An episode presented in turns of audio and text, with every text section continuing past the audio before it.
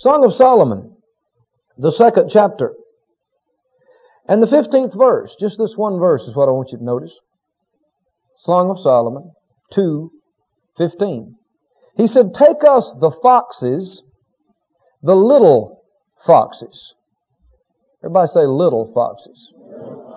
the little foxes that spoil the vines. Spoil means they ruin them. For our vines have tender grapes. Now, uh, I read some history and, you know, historical and geographical information on this one time, and it, it talked about the fact that uh, oftentimes people would fence their vineyards in, and it would keep out the larger animals, you know, the goats and sheep, oxen, and horses and what have you from coming in and, and trampling their vineyards.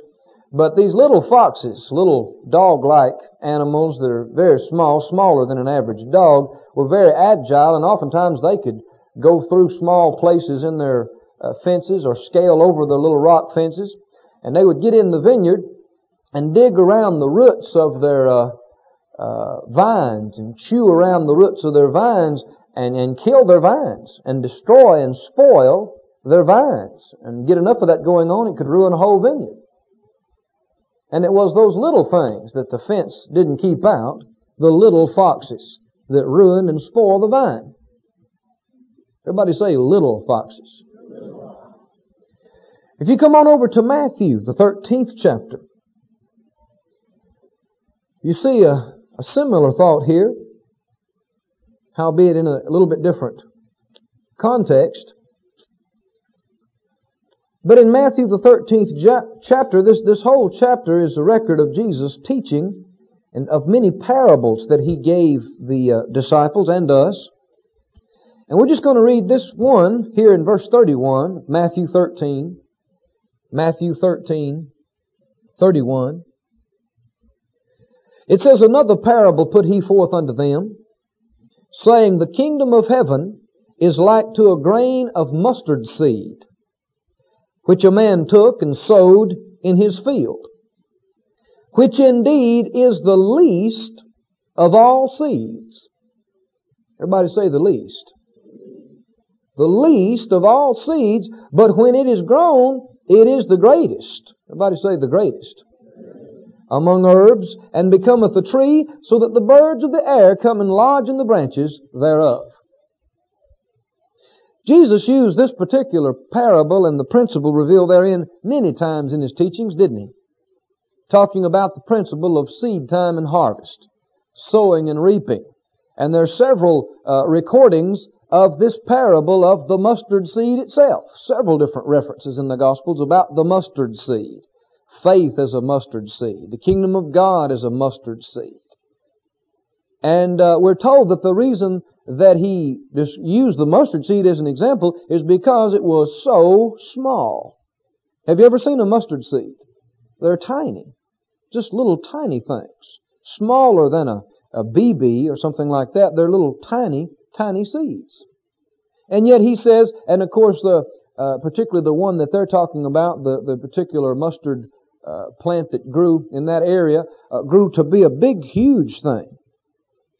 So that uh, birds came and could put their nest in the, in the plant and, and what have you.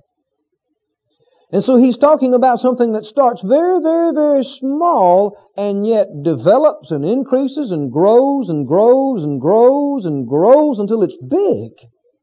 Big.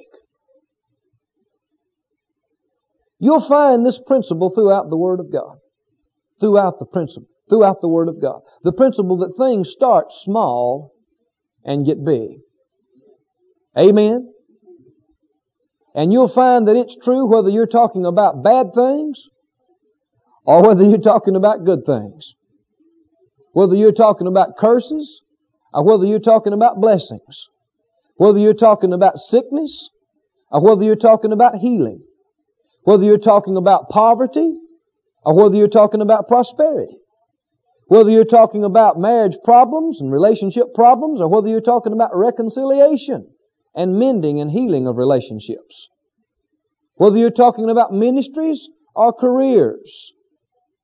whether you're talking about the anointing, whether you're talking about revelation, and the list goes on and on and on, the principle and the truth is that virtually everything that you want to talk about starts small and grows big. Amen. Is that right? And uh, th- because it's that way, and because of the way human nature is, oftentimes things escape people. Though, though every one of us should be acutely aware of this constantly, this principle escapes folk on a regular basis. They lose sight of the fact of the, that things start small. So many times when people have problems, I don't care what area that you're talking about in, so many times when people have problems, in so many of the situations, these problems did not develop overnight. Especially when they are acute problems and big problems. They didn't, they didn't start yesterday or the week before. They've been coming a long, long time. And yet, when people finally acknowledge them to deal with them, they, they act surprised like it's something that just happened yesterday. And when it comes to, to healing and when it comes to the blessings of the Lord, so many times people, the only way they think is now. Just like that. You know? Only, only concept they have of healing is you get zapped by the power of God and instantaneously every symptom and pain and discomfort is gone. Concerning finances, that somebody just comes by and hands you a check for a half million or something. Just like that. And don't misunderstand me. There are spectacular manifestations of God's power and grace. Amen. But the, but these spectacular things are the exceptions. They are not the rule and the common way of life for us as Christians. Many have not wanted to acknowledge that. They've not wanted to believe that and look at that, but it's the truth. The Bible talks about instantaneous miracles of healing where that one moment someone is near death or even dead in some cases that are recorded in the scripture, and the next moment they're perfectly whole and healed. And we've seen situations like that. We've seen situations like that here at Healing School. We've seen tumors instantly disappear.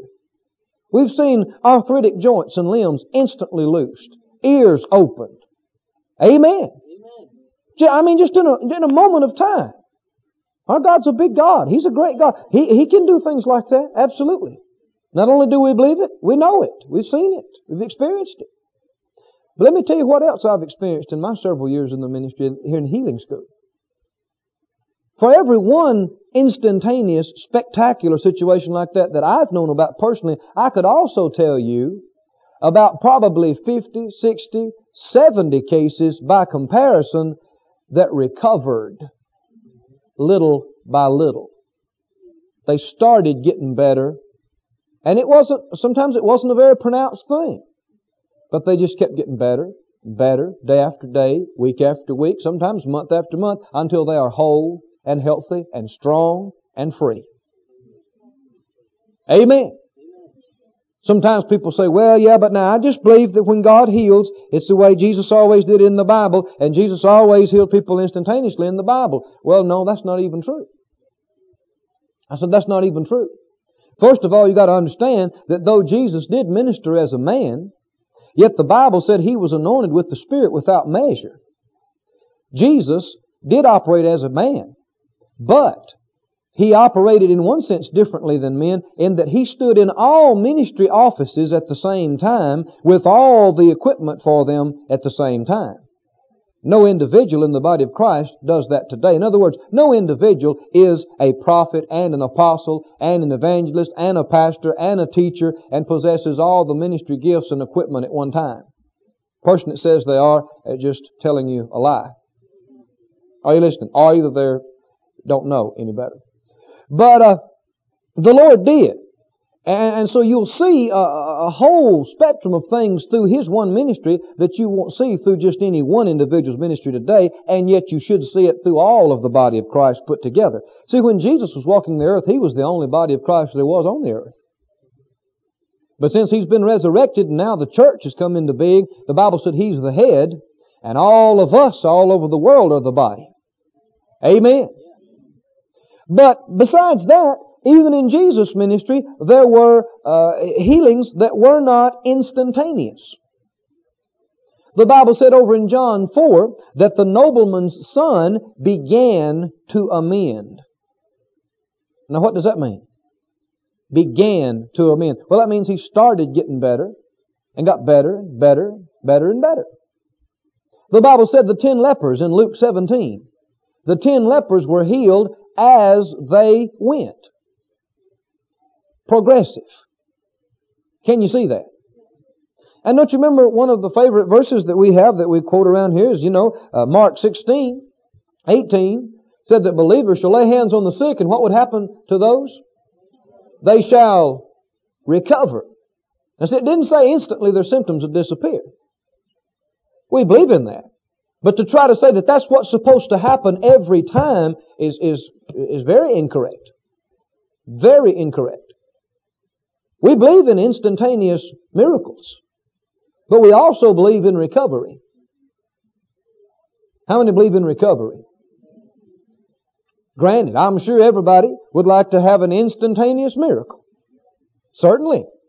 But how many would take and would accept recovery? If you didn't have an instantaneous miracle, you would, you would take healing. You would take recovery. I should hope so. Amen. And like I said, thank God for, for these spectacular things, but, uh, but we found these to be the exception rather than the rule. That you'll see more people recover by far than you will things that just happen spectacularly. Oftentimes things that happen spectacularly and instantaneously, there are more reasons for the Lord doing it than just the, the, the person themselves benefiting from it. Oftentimes he, he also does it as a sign and he does it to, to, you know, do some other things. Sometimes, sometimes when people get healed, it's just for their benefit. Other times the Lord makes a sign out of it He does several things with it. Can you say amen? And it's not for you to decide how your case is going to be. You just uh, trust Him, let Him do what He wants to with your healing. Amen? But you do know this, it's God's will for you to be healed. And that every Christian has a right Amen. A right that Jesus bought and paid for when He took our infirmities and bore our sicknesses. When He took those stripes. Amen. Right that He bought and paid for to be healed and to be whole. But the principle of the kingdom of God is that things start small and they get bigger. Amen. And if you learn how to hook up and release your faith, you may not just be jolted out of your chair by a lightning bolt of God's power and your symptoms instantly disappear, but if you'll get in line with the Word of God and begin to release faith, healing can start in you immediately. Amen. It may start on a small scale. You may not be able to, it may not just overwhelm you for the, you know, a few hours or a few days, whatever, but it'll be working in you and it'll get bigger and bigger and greater and greater until eventually you'll be perfectly whole. How many understand what we're talking about? Do you believe in these principles? I trust that you do. Things start small and they get bigger. I'm talking to you today and perhaps throughout the week about the subject of little things.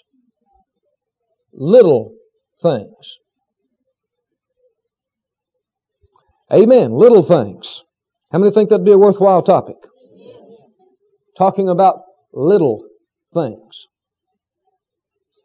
Not just little objects, but little issues, little problems, little beginnings, little blessings.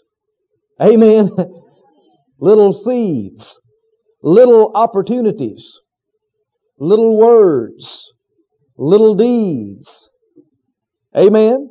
Why are we going to be talking about these things? Because all these things can be seeds that you plant that though they begin small, they don't end up small. They end up to be big, even sometimes great, life-changing things. Sometimes family-changing things. Sometimes church-changing things. Sometimes state-changing things. Sometimes nation-changing things. Start very, very, very small with just a word a little act. And I believe the Spirit of God is wanting to emphasize some things to us, all of us, me as well as you, that we're to take more heed to the small things. Amen. Because see, the natural tendency is to overlook little things, to consider them unimportant, insignificant, and be looking for some great big spectacular something. Brother Hagin said several years ago, he said the Lord spoke to him and told him this. He said, My people, many of my people, are looking for the spectacular and they are missing the supernatural. Did you hear that? He said the Lord told him, many of my people are looking, searching for the spectacular. And they're missing the supernatural. How many know that something doesn't have to be spectacular to be supernatural? Supernatural things can happen and they're not flashy, they're not showy, they're not dramatic, but they are supernatural. God is at work. God is doing something. And yet you don't see the flashes of light and hear a rushing wind and you understand?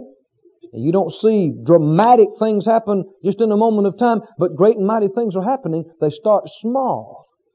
They start, start oftentimes without much fanfare. Oftentimes go unnoticed by those that are preoccupied with the spectacular.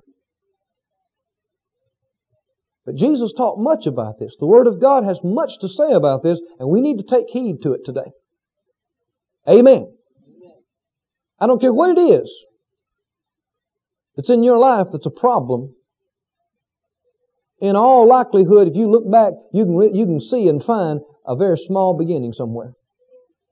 How that that thing started real small, and then it's developed and gotten to be the problem now that it is. But by the same token, I don't care what kind of miracle you need, I don't care what kind of overhaul an area of your life needs to undergo.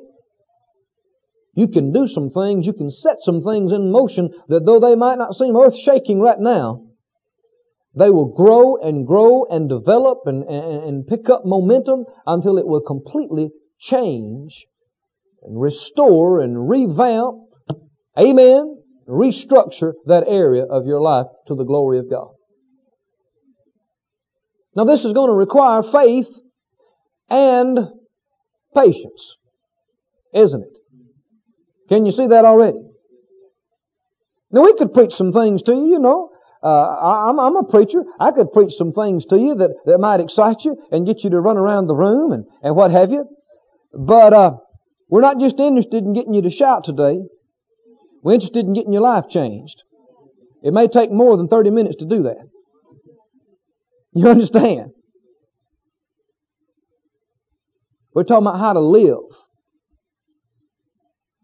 Sometimes you have to not, you know, in situations, you, you, you need not just faith, but you need faith and patience. Now the word patience doesn't mean that you're waiting to see if God's going to do anything for you.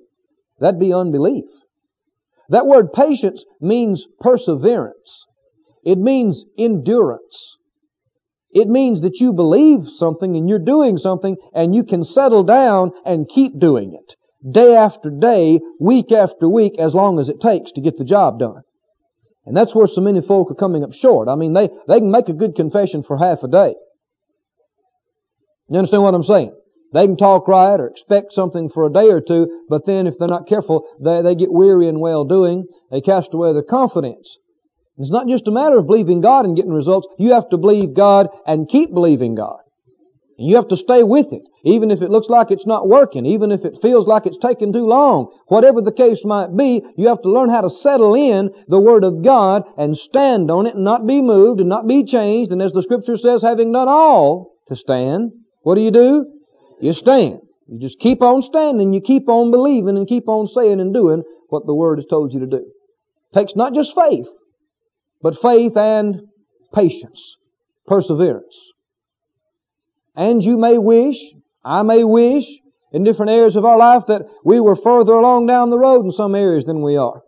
We may wish some some areas were more developed than they are. We may wish some situations were were uh, more you know more highly developed than they are. We may wish some areas of our life we may get to look at them and think, I wish I hadn't let this get to this point. I wish I hadn't let this thing develop to the point that it is, but wishful thinking is not going to help us, is it? It is the way it is. Amen? But what we can do is we can initiate things today.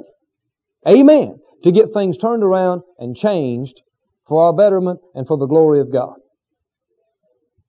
I want to try to give you just a bit of an overview today in, in, in some things that the scripture says about little things. And then as the Lord would lead us, we'll go into some detail, perhaps throughout the week as the Lord would help us and give us utterance. But uh, there's so many subjects that the Bible brings up this principle of little to great.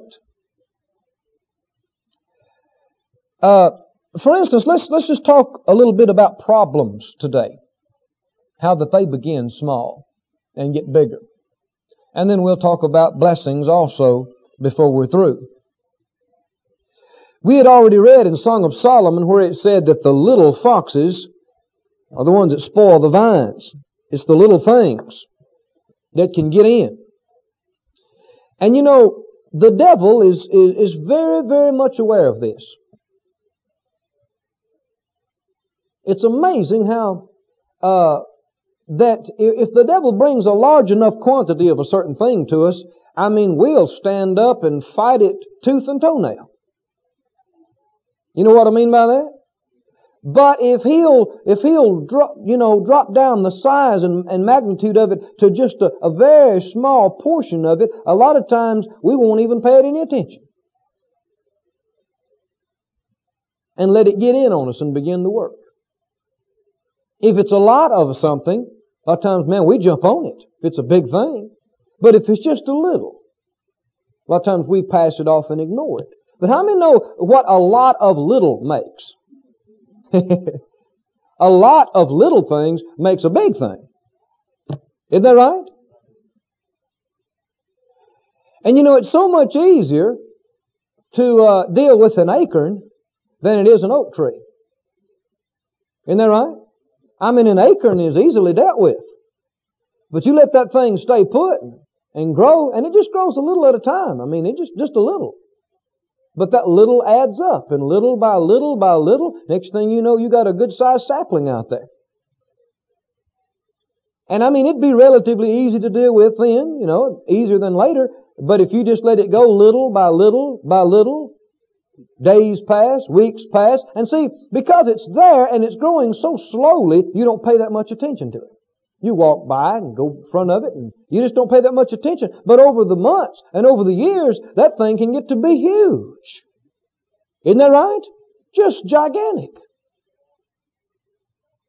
And the enemy knows that. The enemy knows that. And he comes and tries to, I mean, he, he knows if he suggested certain things, you know, uh, that, that you would just, uh, you'd just immediately defy it and resist it. But he tries to find some very small quantity of something that you won't pay much attention to. Tries to work that in. You know, he, he knows concerning, you know, the area of, uh, let's just say immorality that if he came and suggested to a committed Christian that they ought to go out and commit fornication or commit adultery, and just came head on with the whole thing, that they would, uh, you know, they'd say, well, no, that's wrong. That's the, the Word of God says you're not supposed to be involved in those kind of things. And if it would just came across in the full force of it, they, they'd recognize it and deal with it. But, uh, that's not the way He works. He knows better than that. He comes back to to, to the smallest thing that you'll, you'll accept. A suggestion here or there. To just think about this. Or consider this. Or to look at this. Isn't that right? And if he can get those little things in you, those little barbs, those little hooks, and get you begin to thinking on that, then he's got a seed in you now. And if, if that stays in you long enough and develops and grows, it's going to blossom into the fruit of the sin. But I've talked with people before, and they, they fell into sin, fornication or adultery, whatever, and they say, I just, I, I don't understand what, you know, it just happened. No, it didn't just happen. It didn't just happen. You let some little things in and didn't deal with some little things way back here. And you let them grow and you let them get bigger. You didn't deal with some thoughts. You didn't deal with some desires. You didn't deal with some imaginations. You didn't deal with some fantasies. Maybe watch some things you shouldn't have watched. Looked at some things you shouldn't have looked at. And, and you knew, you knew you should have dealt with that. But to you it was just kind of a small thing. Wasn't that big of a deal. So you let it go. Little things are how big problems get started. Habits are that way. Aren't they? People that are so addicted to tobacco that they can't make it through an hour or two without having to have some. They didn't start like that. Did they? They didn't start, they started with one cigarette. Isn't that right? Or something like, you know, one, one puff. Probably didn't even like it. Probably irritated their nose and mouth. And they thought, why, how do people do this? Why do they do it? But they just kept doing it. And it didn't happen that they were in bondage to it just in a week or two. You understand?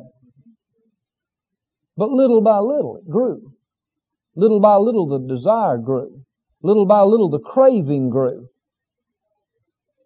Until it got a hold on them. Same thing with alcohol. A sip here and a sip there. A glass here and a glass there. A bottle here, a bottle there. Isn't that right? Start small. Little things. See, that's what the devil tells people again and again. Oh, it won't hurt to look just a little bit. Oh, it won't hurt just to think about it just for a minute. You can handle it. Oh, just one sip, you can handle it. That lie is propagated by the enemy to our youth and to people all over this nation uh, today where drugs are concerned, isn't it? Oh, just, just, just a couple of pills, just, just one, you know, joint, just, just a little bit of this, just a little, you know, you can handle it. As it, that, you know, doesn't mean you're going to be an addict. Yeah, but people don't stop to think that addicts didn't start out to become addicts. They didn't say, hey, I'm going to become an addict. Right? Hardened criminals didn't start out being, you know, what they are. They start out, you know, breaking the rules at school, ignoring the local authorities, stealing from mom or dad, stealing from grandparents, shoplifting. Isn't that right? And to them, it's a little thing. Just, well, these, not that big of a thing, just little things. Next thing you know, it's armed robbery. You understand? Murderers start with, you know, not controlling their anger, slapping somebody instead of controlling themselves, beating somebody up, threatening somebody, not controlling. And the more you yield to these kind of things, it gets worse, it gets worse, it gets worse. Until people are driven by wrong spirits that they've yielded to little by little by little until they've gotten to the place where they are. Little things that have become terrible things.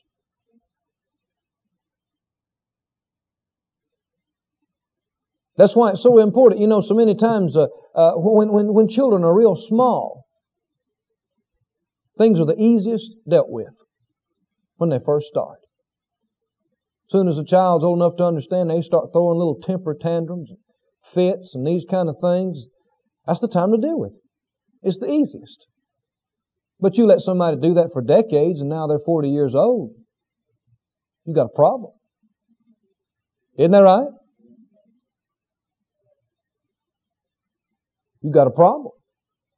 Not people not controlling their desires, not controlling their emotions. Little things that become big things, terrible things. Let's read a couple of scriptures in the, in the Word of God that talks about these things. Go with me, why don't you, to uh, uh, Proverbs, the sixth chapter. We'll look at just a, a few things that the Bible talks about, about bad things that start little and get bigger. Proverbs, the sixth chapter.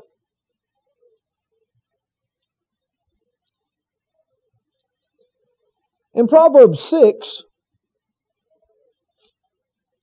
how many believe in God with me today? You understand how good of a service or class we have, not just depending on me. Got my part to play, but it's also dependent on you. How much you expect, how retentive and receptive you are. We both have our parts. Proverbs 6, though. And notice, uh, we begin to verse 6. Now, of course, we see wisdom here in Proverbs. What we've been talking about is wisdom. He says, Proverbs 6, 6, he says, Go to the ant, thou sluggard. Consider her ways and be wise. How many know the ant's a little thing? How many know though that if you get enough of those little things, they can demolish an entire picnic lunch? Is that right? Little things, but you get enough of them together, they can do something. And he tells the sluggard, or the lazy person, go consider the ant's ways and be wise. Because the ants, though they don't have a guide, they don't have an overseer or a ruler, provideth her meat in the summer and gathereth her food in the harvest. They look ahead. When people have problems so many times, you know, whether it's financial or material, so many times it's because of lack of preparation and poor stewardship. Now, a lot of folk don't like that. They don't like to talk about this. Charismatics don't like this. They, they just like, well, you know, make your confession and it comes falling in, you know. But stewardship is an element. People have major money problems because of little things. They don't watch little things, so called here and there. This little bill, this little bill, this little expenditure, this little wasted money here and wasted money there and wasted money here. It adds up to what? Big problems. Isn't that right? Doesn't it? I mean, stewardship is part of prospering too. I mean, you, you know. Did you know just because the Lord increases you, that doesn't mean you automatically prosper? And you have to think about that just a little bit. If you obey the Lord and give and have faith, the Lord will bless you. He'll increase your seed sown. But just because more comes in doesn't mean you live better per se. I mean, you can have more debts than you have uh, income no matter where your salary's at. Sometimes your problems just get bigger. Stewardship. Watching the little things. He said, verse 9, How long wilt thou sleep, O sluggard? When wilt thou arise out of thy sleep? Notice this. Yet a little sleep. A little slumber. A little folding of the hands to sleep. So shall thy poverty come as one that travelleth, and thy want as an armed man. He said it'll wind up like somebody that just came and robbed you of everything that you have. A little sleep. A little slumber. See, the sluggard doesn't get up, you know, doesn't, doesn't wake up sometime and say, you know, I'm just going to be lazy and sleep in all day long and goof off all day long and not do a thing. Somebody that does that perpetually, they don't, they don't say that. Especially after they've been corrected again and again or reproved or whatever. They say, well, I'm just gonna, I'm just gonna sleep just a little bit longer. Just a little bit longer. I'm just going, and then two hours later they wake up again. I'm just going to goof off just a little while. Giving in. Isn't that right? Nothing wrong with sleeping when you need to sleep. The Bible said He gives His beloved sleep. But see, He's talking about being lazy. Sleeping when you should be doing something else. Goofing off when you should be active. Amen. being idle when you should be working. How many of it's God's will for all of us to work? Is that right? All of us. Everybody. Everybody should work. The New Testament says a good bit about that. That we should work. Doesn't it? In fact, let's just stir ourselves up on it a little bit. Go to Second Thessalonians. Let's read a verse or two along this line. And this, I haven't digressed from my subject. We're still talking about healing. You'll see it clearer as we go. The second Timothy, excuse me, Thessalonians, second Thessalonians. That's where I want you to go. Second Thessalonians. This is New Testament, right? Second Thessalonians, third chapter, last chapter. Second Thessalonians, third chapter. He said, verse uh, six. This is Paul writing by the Holy Spirit. He said, "Now we command you." This is Paul talking. Now we command you, brethren, in the name of our Lord Jesus Christ, that you withdraw yourselves from every brother that walketh disorderly, and not after the tradition which he received of us. For yourselves know how you ought to follow us, for we behaved not ourselves disorderly among you. Neither did we eat any man's bread for nothing, but worked with labor and travail night and day, that we might not be chargeable to any of you. Not because we have not power or authority, but to make ourselves an example unto you to follow us. For even when we were with you, this we commanded you, that if any would not work, neither should he eat. If any. Did you see that? Any. Has to do with everybody. For we hear that there are some which walk among you disorderly, working not at all, but are busybodies. Now them that are such we command and exhort by our Lord Jesus Christ that with quietness they work and eat their own bread. But ye, brethren, be not weary in well doing. And if any man obey not our word by this epistle, note that man and have no company with him, that he may be ashamed. Yet count him not as an enemy, but admonish him as a brother. I said that all of us are supposed to work. Amen. All of us. All of us. Somebody say, well, yeah, but I'm retired. You don't retire from the kingdom of God. Amen. You might be retired from your secular job, but you're still supposed to work. Some shape, form, or fashion. Somebody say, well, you're a preacher. You don't work.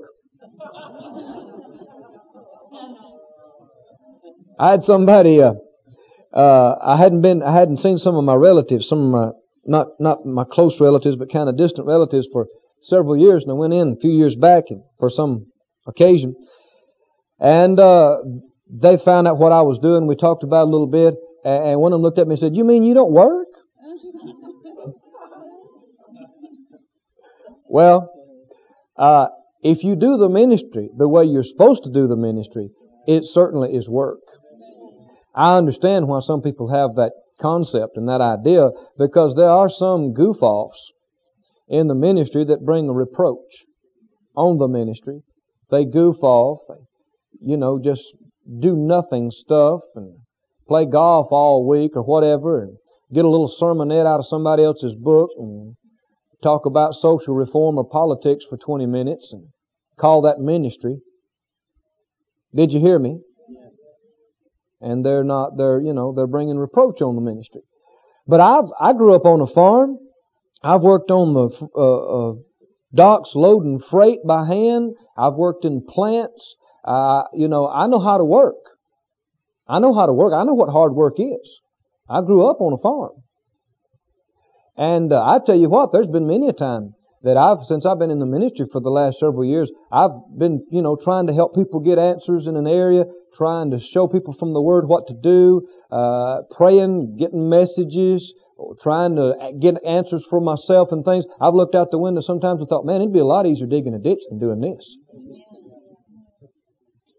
If you do it right, it's work. I said, it's work. But in the kingdom of God, all of us are supposed to work. All of us are supposed to be busy. All of us are supposed to be occupied. All of us are supposed to be fruitful and productive. No matter what age you are, no matter what your background, where you live, all of us are supposed to be productive. Aren't we? And fruitful. Fruitful. And I, will just tell you this, a lot of people's problem, it's manifesting itself mentally, solically, physically, financially and materially, but a lot of people, one of their biggest problems is idleness. Idleness. Idleness. I've actually given some people trying to help people with mental problems and, and oppression and different things. That's been my primary prescription to some of them. Get a job. Get busy. Some people all they do, they sit around all day long and meditate on what the devil's saying to them. That's it. Just open their mind to wrong thoughts and oppression, and it's no wonder they get in the shape that they're in. And so, and, other folks, sometimes family and ministers and church, a lot of times don't help them because they they pay all their bills and take care of everything for them, so they can continue to do that. Well, if they had to get out and you know, make some money to buy groceries and have a place to stay and that kind of thing, uh, you know, they couldn't think about the devil and what he's saying and doing all the time. They'd have to put their mind on some other things, have to get out and get with it a little bit, and it could help them. And instead of laying awake all night and entertaining the enemy's thoughts, they'd be tired when they got home and they'd want to go to sleep. I didn't say that was the cure-all for everything, but I said in many cases, that is an issue. And people don't start out per se to do that and to be that way, but it starts little and little. You know, how do people get to the point where they just, you know, they don't want to do anything. They just want to lay up in bed or in a chair in front of a TV all the time and do nothing and, and bum off of everybody else and live off of everybody else, you know. Now, if you need help and people can help you, don't be too proud to take it. But you understand what I'm saying? I'm saying when you can do better, you just don't try. You see, that, that's not right. You're going to have problems if you do that. And even if you're, you know, even if you're uh, well, well enough off financially that you don't have to work, you still need to be occupied. Don't you? You still need to be occupied. And not just with frivolous things. Not just with recreational things. Not just with entertainment, but with things that'll make a difference in the kingdom of God. Isn't that right? I don't care who, you, you don't have to stand behind a pulpit and bring a message. There are so many other things that need to be done in the kingdom of God. I mean, it's a relatively small percentage of the body of Christ that's going to be behind the pulpit speaking messages. But there are people that you know that you can help and touch. People you can call on the phone. People you can pray for. People you can talk with. People you can just visit. People you can reach out and help in many, many, many ways. Amen. And you'll find in giving of yourself that you're sowing seed. Sometimes it seems like little seeds, little deeds, little things here, but you're sowing things that's going to come back to you in life and health and strength to be able to do more. Can you say amen? In so many situations, I've seen where people have become incapacitated, are unable to do certain things, use certain body parts. And so many times it happened little by little by little. Instead of fighting something, they gave into it. You know what I'm saying? If you've got a part of your body that's injured or diseased, you need to take care of it. And you don't need to push it too far. But at the same time, I mean, doctors will tell you this, physical therapists will tell you this, that, that a lot of times you, you have to push things a little bit to get them to working again. Isn't that right?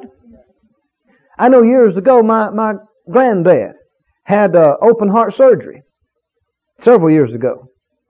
And they came in there just a few days after he had had open heart surgery and, and very, you know, extensive surgery. They came in there just a few days after he'd had this surgery with this uh, bike that they put up on the bed for him to ride. And he looked at them like they were crazy. You know, I ain't right. I'm not trying to pick my foot up and put it on that thing, much less pedal it. But they wouldn't leave him alone. And then make him, you know, as the days passed, they'd help him to get up and to move and to walk around. And it was, you know, he had such pain and it was so uncomfortable and everything. And, and, and he'd think, well, why don't they just leave me alone? But no, they knew that uh, if you're going to live, you got to move. Now there's a point where you can push too far and do more harm than you do good. You understand? You have to be led and, and do what's right for you for the time. But you can't just lay back and not try. I mean, there's a simple rule of thumb about this physical organism, the body. If you use it, it maintains itself and, and, gets better and gets stronger. If you don't use it, it gets weaker. Muscles, organs, nerves, whatever. Use it or lose it is the basic principle. Uh, I saw some studies just recently on aging. And, and they, they were saying that, that some of the things that the medical science and scientific world ha, had thought and believed and even said in some years past, they're finding out that there's some error to them. How many know that doctors and scientists are just men? They, they're just men. Thank God for what God has, has given us in these areas, but, but they're just men. They don't know everything. And that's why you shouldn't just take anybody's book, no matter who, uh, if they're professional or whatever, how many degrees they got, and just try to make a Bible out of it. They're just one Bible. Amen. And you got the, as a Christian, you got the Spirit of God in you. He will lead you and guide you as to what's right for you if you'll pay attention to Him. And He knows more about your body and what you need than anybody, any man, any person on this planet. If you'll listen to Him. The Holy Spirit I'm talking about. But they said what, that, you know, that they, uh, that, that so many folk had just taken for granted that at a certain age your body starts deteriorating and your bones start deteriorating and that's just age and nobody can do much about it. But, uh, but they were saying that, that, uh, they were realizing and, and tests were showing conclusively that the big, one of the biggest problems in aging is inactivity. And that people that were a certain age and inactive were in much, much poorer condition than people that were the same age but were active. Amen. And uh, I saw you. Might I saw certain uh, uh, commentary also on the fact that uh, people that were, you know, that were elderly, uh, you know, more so than than middle aged, and and and they, many of them had gotten to the point where they couldn't walk and couldn't get around, and they were saying the main thing is uh, that their muscles had just gotten so weak and their bones had just gotten so weak, and they found that if they would stress those muscles and bones, even at age in, the, in their 80s and in their 90s, if they'd stress them, they'd get stronger. And they, they showed some examples of people that, that had, had been virtually incapacitated, couldn't get around on their own, but when they started doing a few little simple exercises and strengthening themselves, instead of just sitting around doing nothing all day long, before long they were up walking around on their own power again. Amen. But see, oftentimes these things are not comfortable. It's easier just to sit. Isn't it right? Do nothing. And make excuses. Well, you know, when you get older. Well, certainly when you get older, you know, some things are going to change here and there. But so many times people just, you know, that they just give up, don't do anything. Little sleep, little slumber, little more, little folding of the hands, putting it off, procrastinating. We'll do something sometime. And these infirmities get a firmer grip and a greater hold on people's bodies. Well, how can you deal with that? I haven't digressed from the subject. I haven't digressed from the Bible at all. How many remember what First uh, uh, Timothy says in the fourth chapter about exercise? But bodily exercise profiteth Little. We're still talking about little things. Amen. Bodily exercise profiteth little. Now see, some people read that and some way or another they, they, they figure it profits nothing. He didn't say that. What did he say? Profits little. But now little compared to what? Compared to what? Compared to exercising oneself in godliness. That's the context of the scripture. He said, but godliness is profitable unto all things, having promise of the life that now is and of the life which is to come. See, he's telling us that bodily exercise is profitable, but it's only going to benefit you here and now for a little while, while you live on the surface of this planet and while you live in this body. But exercising yourself in the things of God is going to benefit you dramatically right here and now and also in the life to come and for eternity. Amen. But bodily exercise is profitable. But here's the issue with bodily exercise. So many times again, people are impatient and they want to try to do everything in two days or a week. I mean, they've let themselves go for years. they're weak, frail, out of shape, whatever. But now they're going to try to shape themselves back up in, oh, you know, no more than two or three weeks. Unreasonable. It's foolish. Isn't that right? And so many times if people can't just jump out there and run five miles or do this or do that, they're not willing to start where they're at and do the little that they can do. They're too embarrassed about it, too dissatisfied with it, or whatever. They're not willing to get up and walk around the block. You understand? They can't do the big thing, they're not going to do the little thing. And so they never develop, never improve, never increase. You got, you got to do what you can do. And sometimes when you first start, it's little, isn't it? What you can do is little. But it's what you can do. That's where you're at. And so you have to start with the little thing. There, I don't know if the cases of people that have, I mean, had, had injuries through accidents, through disease, through cancers, through tumors, through different kind of things that have ravaged their body, and as a result of it, they couldn't use their arms, they couldn't use their legs, couldn't use their throat, couldn't use different parts of the body. And sometimes people have missed these things. That yeah, we have faith in God, but also you put some action to your faith. Amen.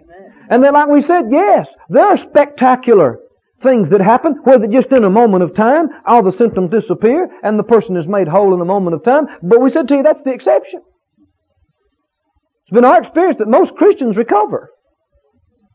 And see, a lot of times people, they're not, they're not willing to fight the good fight of faith that it takes. Because so many times it's not easy. It's uncomfortable. It hurts to do what you need to do. It's much easier just to, just to lay there and, and, and not try.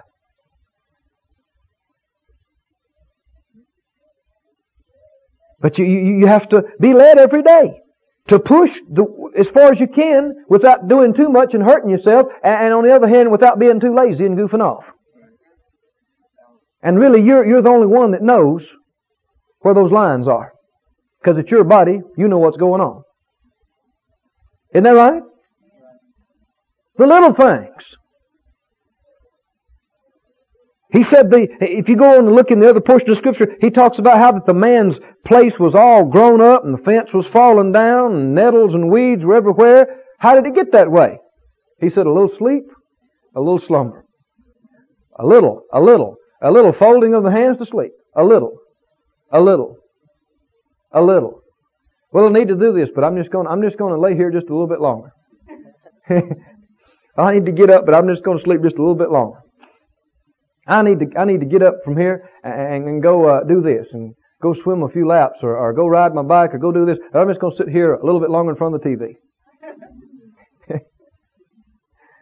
just a little bit longer. And all those little bits add up until there are big problems in people's lives. Isn't that right? It's true, isn't it? Little bit. Little bit. So the devil knows. He knows. He's crafty. He's subtle. He knows that we wouldn't accept just a great big thing, but a little thing here and there, we'll let it slide. We'll let it go. And he knows that it's accumulating all the time. Amen? You know, so many times people, you know, you, boy, you see everywhere articles about losing weight. I mean, it's all over the TV, it's all over the magazines, books. I mean, you know, it's a big deal. And so many times people want to take a pill or take an injection or what have you know, and bingo, presto, my problem is gone. But extra fat gets on one cell at a time. Isn't that right? One bite at a time. Isn't that right? One meal at a time. And because it comes slow, many times people are not paying attention, you see. And they say, well, man, I'm, I've gained 40 pounds. How'd this happen? Just happened all over. No, it didn't. No. No, it didn't. It happened one bite at a time. One drink at a time. Isn't that right? The body doesn't just fabricate cells out of nothing. It has to have building materials. Those building materials that you put in your mouth. Isn't that right? And you know, if you if you've let you know, get, if you've let some extra uh, gang up on you a little bit and gain on you a little bit, just understand it, didn't get on there overnight. It's not going to come off overnight. Don't resort to some fad diet or, or pill or something that's going to promise you that it's all going to be gone in three days. If it, if they could get some off of you that quick, it certainly wouldn't be good for you. Wouldn't be healthy for you. Could hinder you in many other ways. You understand? But see, a lot of times folk, they're not willing to do it the right way, are they? A little bit here, a little bit there. Here a little, there a little. Amen.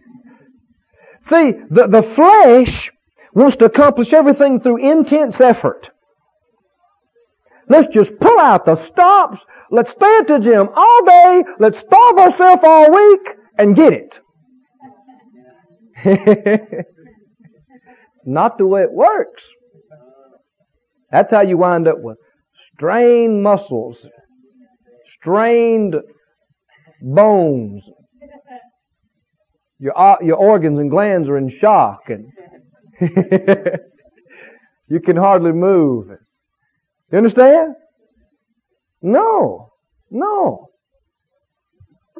We're in poor condition. It didn't happen overnight. We got a lot of excess fat, it didn't happen overnight. And it's not going to change overnight. We just have to settle down into a change of lifestyle. That's what folk don't like to hear that. They don't want to hear that at all. They want they want to hear, come up here and I'll lay hands on you and it'll all be changed.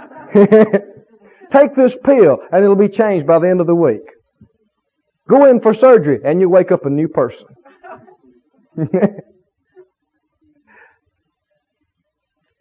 no, the thing that gets result and results is consistency. Consistency. The fruit of the Spirit, you see patience and long suffering, temperance, self-control. These are all words your flesh doesn't like, care for, but it's the way to real victory. It's the way to real change and permanent change. Life change. Here a little, there a little. A little bit here, a little bit there. A little less of this, a little more of this. Amen and it adds up. Not like the sluggard who says, well, just a little bit more sleep, just a little bit more goofing off. Just, just, I'm just to sit here and watch this program too, and then I'm to get up and, oh, something else came on. I'll, I'll just watch this too, and uh, I'll do it tomorrow. I'm to start exercising. I'm to go on that diet, you know, sometime.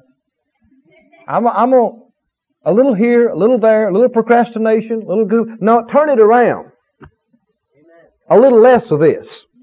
A little less of that. Amen? Little more exercise. Little less fatty food. Little less this. Little less goofing off. Little more exercise. Amen? Amen? Do what you can do. If you got something that hasn't been working, don't just resign it. And that's going to be it. That's the end of it. Do, do whatever you can do. If you can't do anything but blink your eyes, blink them. Amen. Blink them in faith and expect it to get better. I'm serious as I can be. Do what you can do. Don't just, do, and don't misunderstand me. I am not just talking about willpower. Because willpower is not enough. I'm talking about setting your will in faith toward God. talking about faith toward God, which involves your will. Doing what you can. I know we had a lady here at Healing School a few years back, and I forget exactly what her condition was, but she had uh, some kind of arthritic condition. And it didn't happen overnight with her, but over a period of time, uh, months and years, she lost the use of her uh, her hands and her arms and her legs until she would just uh, her her, her hands and, and, arms were drawn and her legs were drawn and she couldn't uh, uh, she couldn't move. Got where she couldn't walk. Got where she couldn't do anything for herself. Little by little, little by little, lost you know her ability to move by herself until her husband and her family, they're picking up, picking her up, taking her from the bedroom to the chair. She sits there half the day and they pick her up and take her into the, uh, to the kitchen or the, the dining room, pick her up, take her back, take her to the bed, and you know, she just, she's helpless. And, uh, they brought her to healing school. And then have to pick her up, take her out of the car, take her in the, in, the auditorium, take her back out. And after, after her being with us for several days, and I hope, I hope if you got, you know, something that you need, I hope you can be with us longer than a day or two. We'd like for folk to be with us at least a week if they can. If you want to stay a month, that'd be great. Amen. Some folk need to stay longer than others. Somebody said, well, you know, how long does it take God to do something? It's not a matter of how long it takes God. It's a matter of, uh, you know, we, the Bible didn't say we receive according to how long it takes God to do something. We receive according to our faith. According to your faith, be it unto you. Sometimes it takes a little bit for folk to get their thinking changed believing changed. And so after her being with us for, I guess, oh, probably a couple of weeks or so, I began to see some things, and and uh, I talked to her one time, and I saw that her faith is not where that we're just going to pray a prayer and just you know like that she's instantly going to be free. We we know God can do that, but that we don't receive according to what God can do. Do you understand that? We don't receive according to what God can do. We receive according to how we believe. Jesus told those two blind men and many other people uh, similar things. According to your faith, be it unto you. He told the woman with the issue of blood, your faith has made you whole. As you have believed, so be it done to you. Amen? Again and again, Jesus spoke that way to the people that received in His ministry. And so, uh, I began to talk to her, and I began to talk to her about some of these principles, about taking back the land, a little piece at a time. Amen? You know, the Lord, see that, that's a, a type of our salvation and redemptive rights and blessings is Canaan's land and the promised land. And over in Exodus, I believe it is, the Lord had told them about the promised land. He said, uh, you won't take it all at once. He said, you'll take it by little and little. Amen? And they did, didn't they? They didn't take the whole thing at once. They took a city here and a city there and a city here and a city there, and then sometimes two and three cities at a time, and it began to increase and get bigger.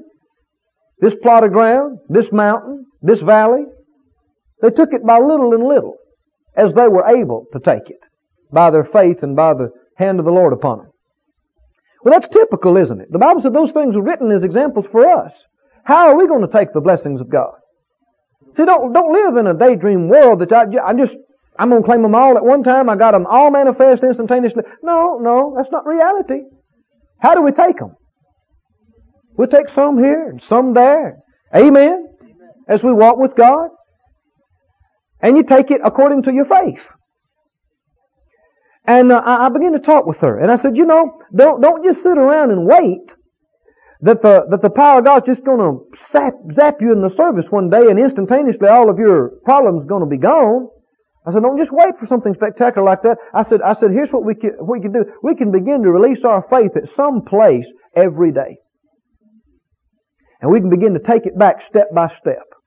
See, the Lord told Joshua, everywhere that the, the sole of your foot shall tread upon, that'll be yours. He'd already given the whole thing to him, but he said, that's how you're going to take it. You're going to put your foot on it, a step at a time, and you're going to take it, and they took it a city at a time.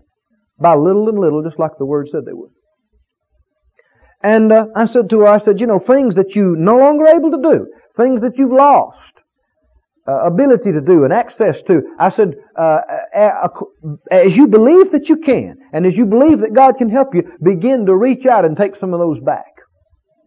I said, I said, uh, start, start small. I said, don't, don't think you have to try to do some gigantic thing. Just, just start where you have confidence. Not what you wish you could do, but what you believe you can do. Are you with me? See, the reason you hear about some tragic stories about people trying to do things, supposedly by faith and failing, and some people even perishing. I'm just going to throw my medicine away and I'm not going to take it anymore, and they perish, and you see it in the news. Somebody said that's, that's what these faith people. Well, no, they weren't in faith at all. Had nothing to do with faith. Are you listening? No, it's the people that don't understand faith. No. You don't do what somebody else did. You don't do what you wish you could do. Are you listening to me? It's not a matter of what you want to do. Sure, you wish the symptoms were all gone right now. You and everybody else. That's not the, that's not the issue. And it's not an issue of what God can do. Are you following us today? But what can you take back?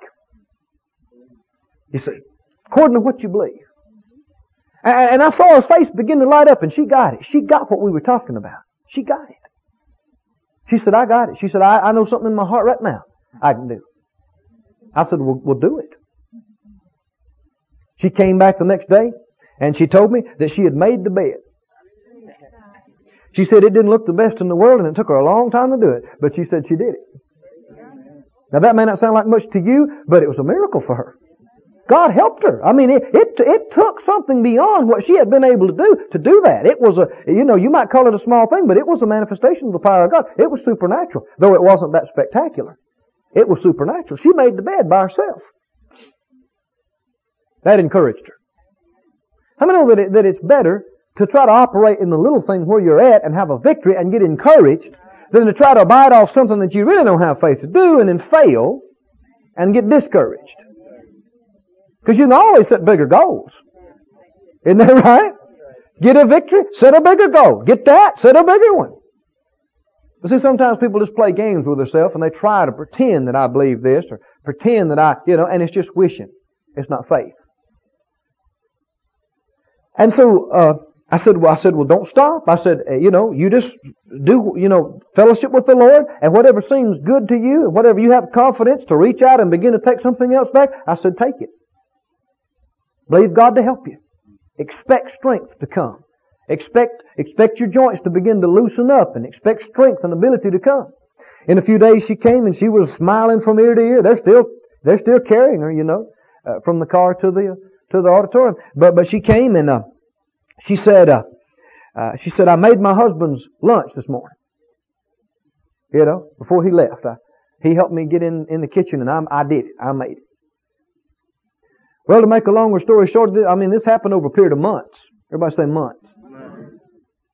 Now, see, that's why a lot of folk don't get healed. Because, see, they, they just waiting on something to happen just in a moment of time, and they're not willing to settle down into some things that we're talking about here and begin to take some things back. They're looking for somebody else that, you know, go here and there and looking for some minister that's got a special gift and pray a special prayer that's going to solve all my problems. Now, we believe in special things, friends. But you have to be careful about looking for something like that and going for something like that because you can be looking from now on. Special things do happen. But they don't, uh, when I say special things, I'm talking about manifestations of the Spirit. They do happen. They don't happen for everybody. They don't happen all the time.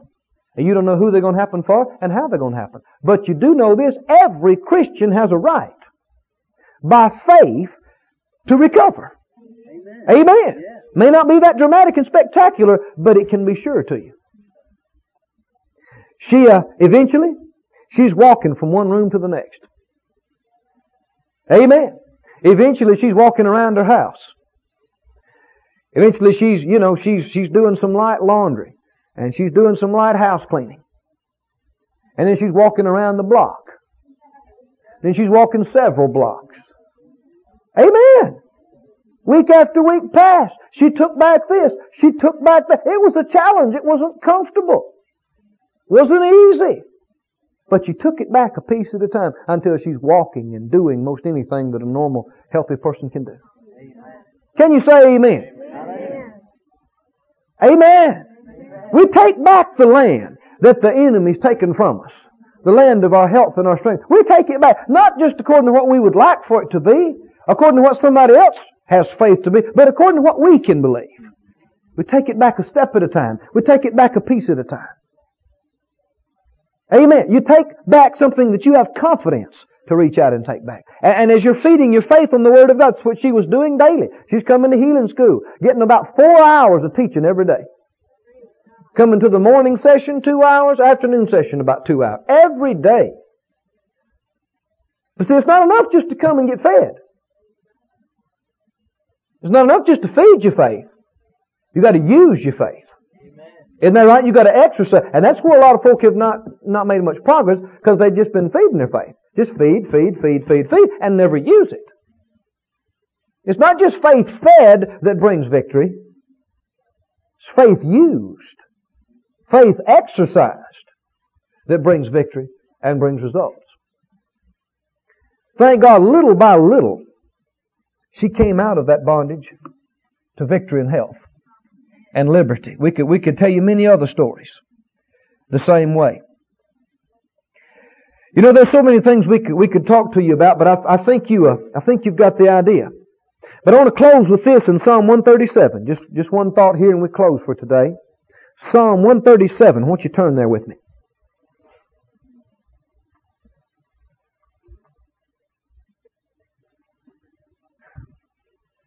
This is a scripture you might find partially amusing, partially gross.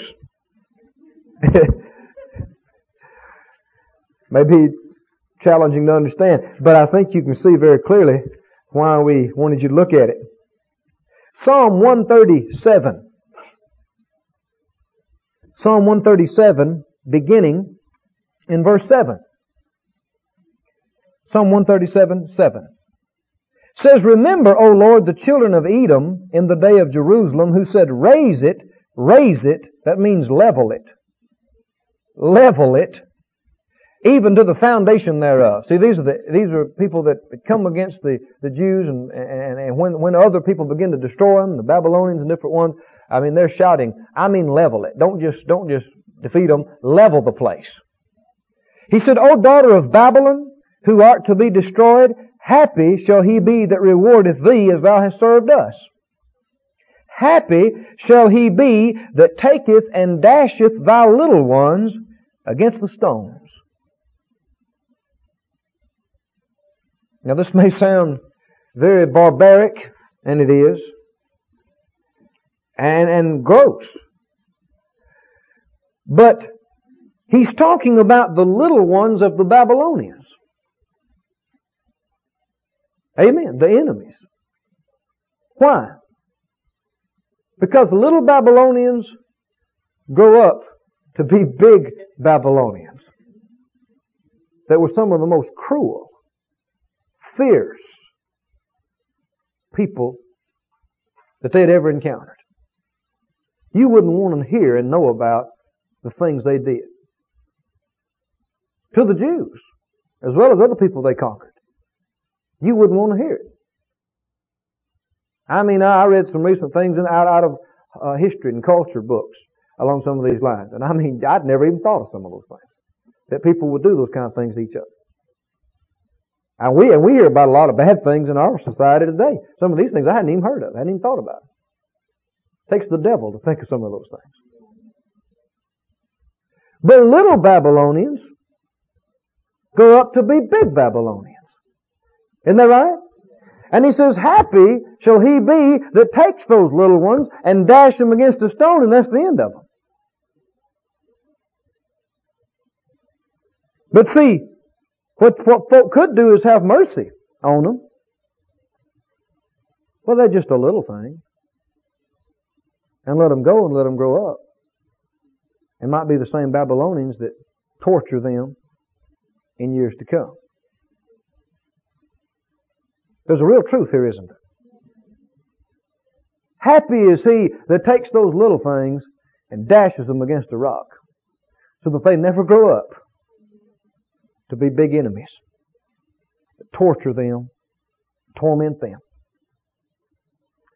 I would God that through these days the Lord would reveal to us, help us to see and give us wisdom and understanding and grace that when little things that could be a threat to us down the road, come up in our life, we don't just pass them off, insignificant and trivial, but we grab them and we dash them. Amen. And therefore never have a problem with them.